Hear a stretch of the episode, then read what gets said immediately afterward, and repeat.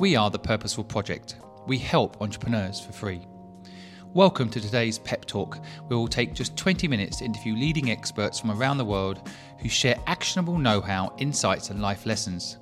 To hear these incredible insights, follow us on Spotify, Apple Music, or anywhere you listen to podcasts. Or you can simply visit thepurposefulproject.com, sign up to our mailing list, and get the podcast in your inbox every single week.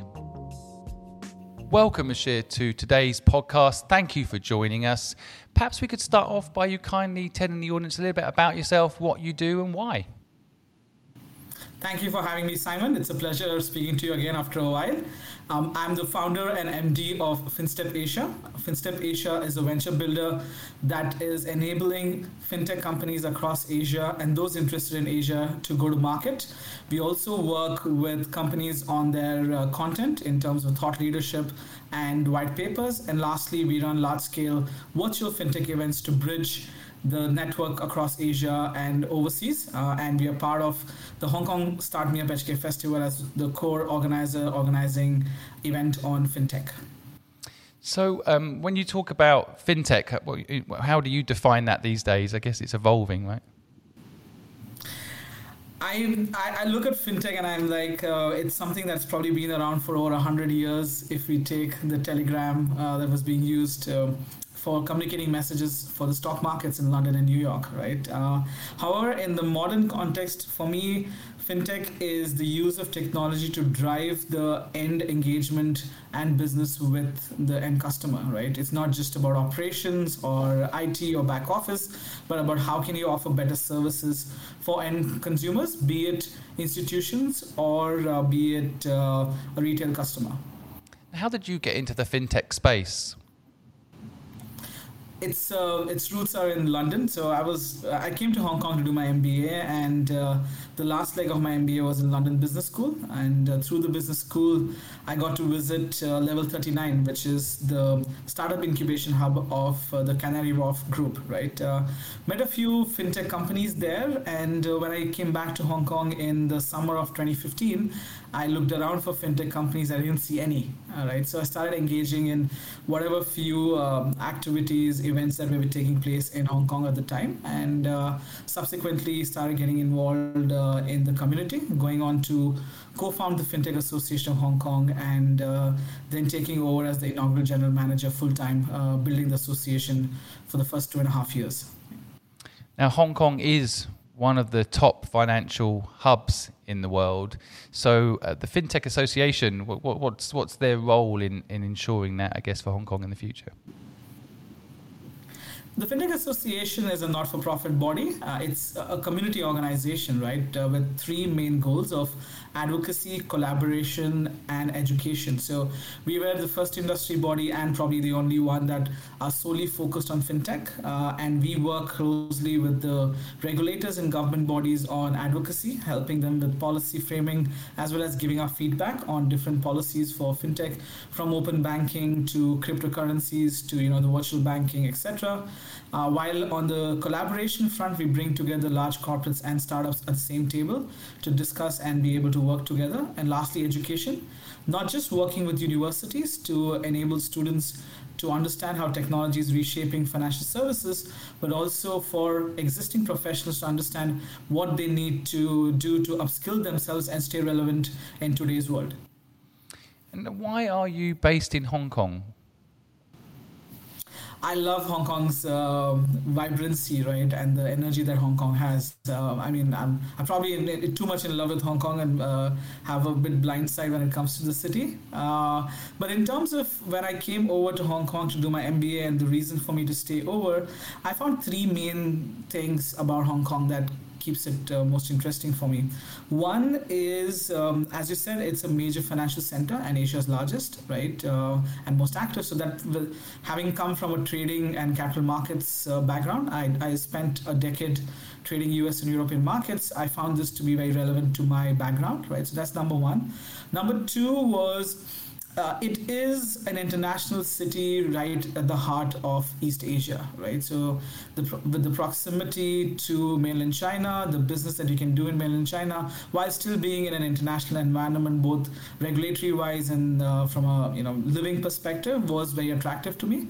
Um, being originally from India, I was quite keen to bridge the India-China startup corridor as well, and Hong Kong provides that perfect bridge for that, right? That's number two, and number three is uh, it's it's got that. Um, Hong Kong's got that hustle, right? If you if you could use that term, uh, I know uh, it's overused in the entrepreneurship world, but uh, I call Hong Kong uh, Mumbai on steroids. It's just got so much energy. People are always hustling, uh, all the time busy, and there's a there's a there's a very stat, uh, you know cracking energy about the city, right? And you get consumed by it. some people can't take it, but I, I love that energy, and that fuels me to uh, keep striving to get better. So yeah, that's the three main reasons I love Hong Kong and what brought me here. Yeah.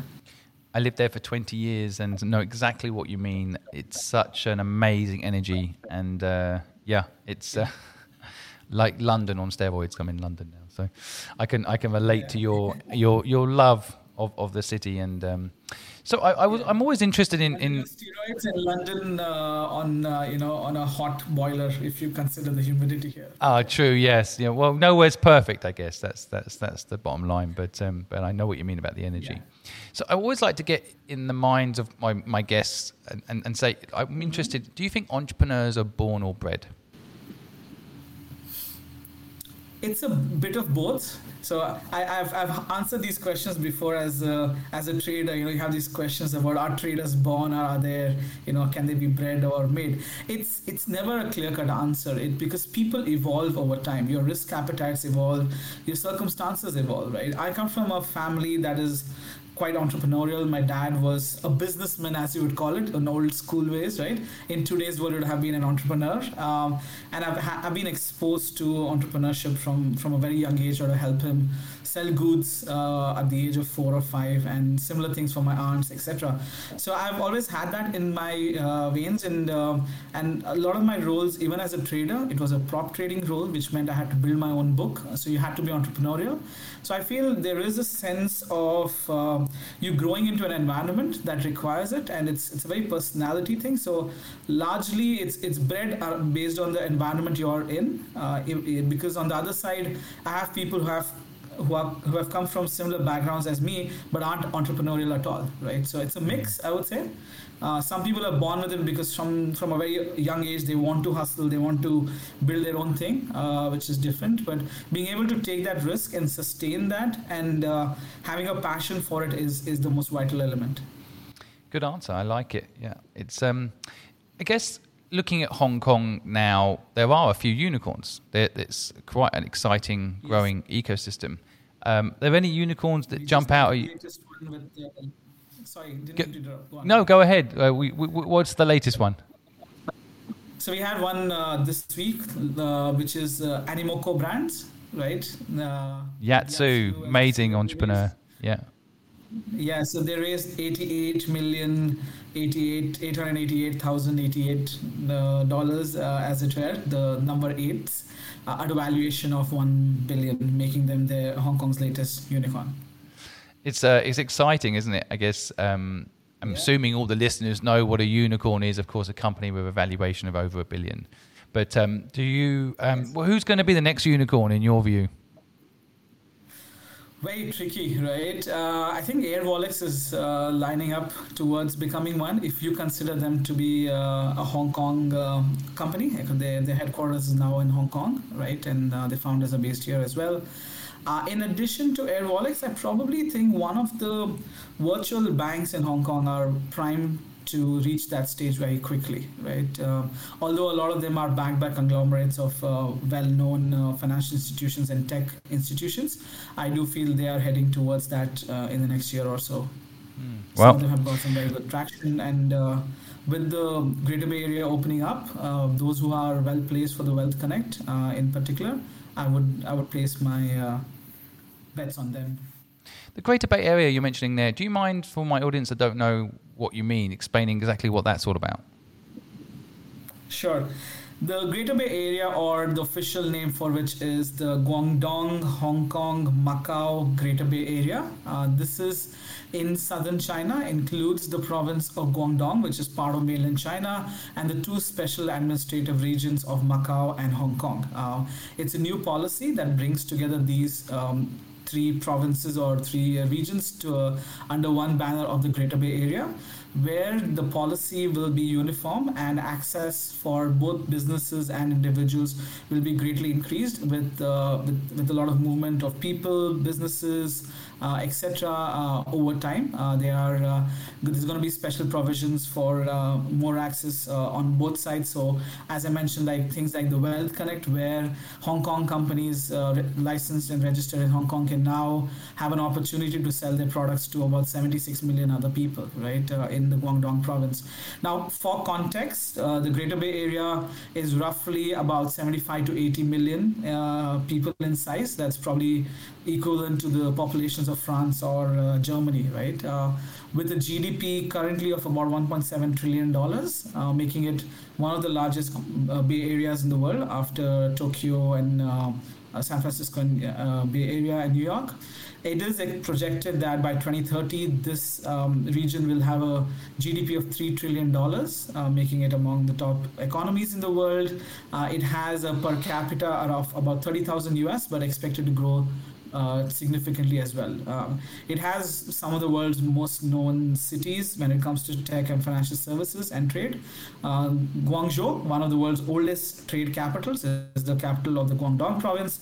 Then, of course, you have Hong Kong as a financial hub, uh, Shenzhen as the technology hub, and then Macau as the you know pseudo entertainment hub, if you want to call it that, right? And that's where the building is happening. Um, I personally call it the combination of Hong Kong and Shenzhen as the Silicon Valley of the East. It's uh, it's the literal fin meets tech, and uh, that for me is going to be very very exciting in the coming years. I would argue it's more powerful than Silicon Valley because they don't really have the production capability in Silicon Valley. So when you connect um, the money to the production, like the Hong Kong Shenzhen connection, yeah. it's. Um, I was just reading, ninety percent of the world's patents are actually in Shenzhen yeah, it's an amazing, amazing city, right? It's it's young city.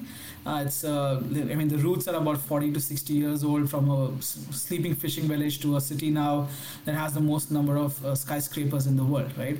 Hong Kong has the most number of uh, tall uh, buildings in the world, but Shenzhen has the most number of skyscrapers. Uh, people from all over mainland China have settled there. Very young city as well and some of the world's largest technology firms from Tencent to Huawei are there. Ping An is there as well, uh, and then you bring that together with the Hong Kong uh, Stock Exchange, which is now competing with the New York Stock Exchange as the world's largest when it comes to IPO listing. You have that you know combination of these two.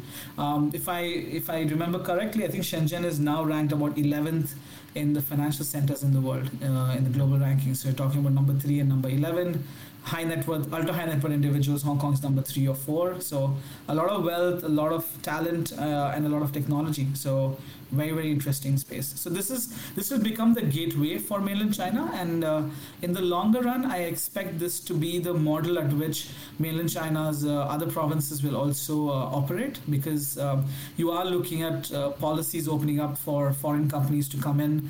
Uh, earlier this year to last late last year, they changed the policy for allowing foreign foreign institutions to own uh, financial uh, majority stake in financial institutions.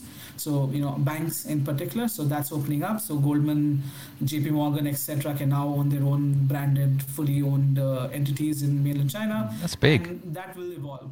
Yeah. That, that's a that's a very important point, I think, because I, I mean the news we get globally is, is of course often slightly negative about Hong Kong, you don't therefore hear the positive, and that is a big change. Allowing uh, you, you, can own your own business there uh, uh as a complete entity, which is, is, a big change. It's a big change, and that's, going to help the growth. I think of the Greater Bay Area model too. So that's really exciting. I guess um, just wrapping up um, the, the, chat with you today. I guess I, I think my audience might like to hear a little bit about what you think is unique about the startup community in Hong Kong the Hong Kong startup community has three very unique things that I find, right? Uh, one is it's probably one of the best melting pots of Western entrepreneurs working with Asian entrepreneurs, right? Uh, about one third to 40% of Hong Kong entrepreneurs are uh, foreigners, right? So it just tells you that there's a huge number in the startup ecosystem, and so they're coming from different cultures and they're trying to merge together. So you have the mainland Chinese influence, you have Asians from India like me, or you know from Singapore or other parts, and then of course uh, Hong Kong Chinese people who are also very entrepreneurial, right? So yeah, that's number one, it's a melting pot. Number two is um, we have a very uh, good balance of uh, women and men in the entrepreneurship community, right? Which is not very common in the startup tech world. Um, according to a survey done by WHub and in their report on uh, Hong Kong and the Greater Bay Area, uh, in particular about Hong Kong, about 45% of employees uh, in startups in uh, Hong Kong are women, right? Which is a fairly high number when it comes to startup ecosystem. And I think that's a big strength, and I do see a lot of women involved here. Uh, and it's a very important element. It's not about diversity; it's just about the equal opportunity for uh, both genders to participate, and it's a very vital element. Number three for me on the entrepreneurship scene that makes it unique is its ability to evolve and adapt, right? You were talking about how people are saying what will happen to Hong Kong. For the last two decades in particular, people looked at Hong Kong as this uh, um, gateway to China, right? And that's, that's what it was for many people set up in Hong Kong and then operate across and access mainland China. But here is again another new. Uh, uh, situation for Hong Kong to deal with, and I'm I, am very confident, uh, and I believe that Hong Kong people are very adaptable. It takes time for change everywhere, yes, but you've seen a lot of changes in the uh, early 1900s. Etc. It was a trade hub, then it became a manufacturing hub. Made in Hong Kong was a massive brand in the 60s and 70s, and you know, our parents' time or even 80s. Then it evolved into becoming a services hub, right, which is what it is right now. And now it's changing its uh, nature to become more of a facilitator, uh, as um, as as the chief executive likes to call it, the super connector, right. So keeping that in mind, I think people in Hong Kong uh, have that ability to connect. Uh, they understand the big picture uh, and are able to bridge uh, across cultures, and I find that very exciting. I, I couldn't agree more. It's a it's a model that a lot of people could learn from. The, the, the female founder stats are, are, are, are impressive, and it, that should be the standard around the world. So once again, I feel like Hong Kong's leading the way and, and showing um, yeah. what, what, what it should be like. So um, as a member of the startup community in Hong Kong, although I'm based in London, I also want to just say that it's it, it really is quite a special place. And I think what you just mentioned there about the cultural mix is is something. I think if you want a global business, then set it up in Hong Kong because you get global perspective within your team. It's not just you know if, if you just set up in england and a lot of english people that's fine but then maybe you think oh you only think about the english market. And whereas in hong kong you do as you quite rightly say have such a big melting pot of culture that you end up thinking global from yeah. day one even though hong kong itself is a small yeah. market with the greater bay area to extend to you have that international mindset. That's the thing that always impressed me about the companies that i've run there was the, the talent you had around the table that was international. It, it wasn't just thinking necessarily about the local market, which which is exciting. And so yeah, thanks for highlighting it. And um, and yeah, so it's just it's just wonderful to talk to to you. I appreciate you sharing your knowledge on Hong Kong and entrepreneurship. I guess I'm just going to wrap up by asking: Have you got any words of wisdom for any aspiring entrepreneurs listening? Uh, firstly, thank you for having me. Um, words of wisdom, I think I'm still in the process of learning, so less of words of wisdom and more so my experience. Um, if you are building something as an entrepreneur, the key element is go, uh, knowing. Uh, having a lot of passion for what you do so you know loving what you do and being able to get up every day and wanting to uh, push it but more importantly having a sense of practicality um, over a period of time sometimes um, the desire to push and become an entrepreneur is so overwhelming that you don't realize the damage it may be doing to your personal and financial status, right, in the longer run. So, knowing when to quit uh, in the short, in the medium term is very important. It's just quit, maybe get back to something else and come back when the time is right. You'll always have an opportunity. Uh, too many times people feel it's it's a once in a lifetime opportunity to become an entrepreneur and they give a lot and then they fight against the markets uh, because a lot of times, as we say, right, a huge number of companies, startups fail. So it doesn't mean you did it wrong. It just means it's statistically you're likely to fail, more likely to fail. And Simon, you run a lot of businesses, and I'm sure not all of them were roaring successes. So I think that's the key element is knowing when to quit and then bouncing back again uh, once you're refueled and recharged. I think this is such amazing advice because I think there's always this message of like generally in startup land, like push through, you know, it's meant to be painful. And actually, yeah. what you just said there, I, I, think is so spot on. The hardest thing personally I've ever done is had to shut a company. Actually, sometimes it's easier to keep it going and, and, and have pain. Yeah. But actually, the brave thing sometimes is to say, like you just said, you know, okay, it's not working now. I stop, I come back another day. It's a long, it's a long road, right? Hopefully, I mean, in Hong Kong, I think the average age of living is like 87. So you've got a long road, right? Long, many years ahead of yeah. you, and, and sometimes it's about pacing yourself, and and I think this ties well into like mental health issues that people perhaps put themselves under, and they don't need to do that, and they need to pace themselves and, and adjust. So, such wonderful advice and um, such um, insight into Hong Kong and such wonderful knowledge of fintech. We're lucky to have you here today sharing that knowledge. Really appreciate you, and thank you for your time. Thank you for having me. Really appreciate being here. Thank you for listening to Pep Talk today, powered by the Purposeful Project. If you found it interesting, please give us a review and follow us. In addition, you can sign up to our website and get loads more free entrepreneur knowledge, as well as get access to Pep Talk and the Purposeful Project podcast direct in your inbox every week.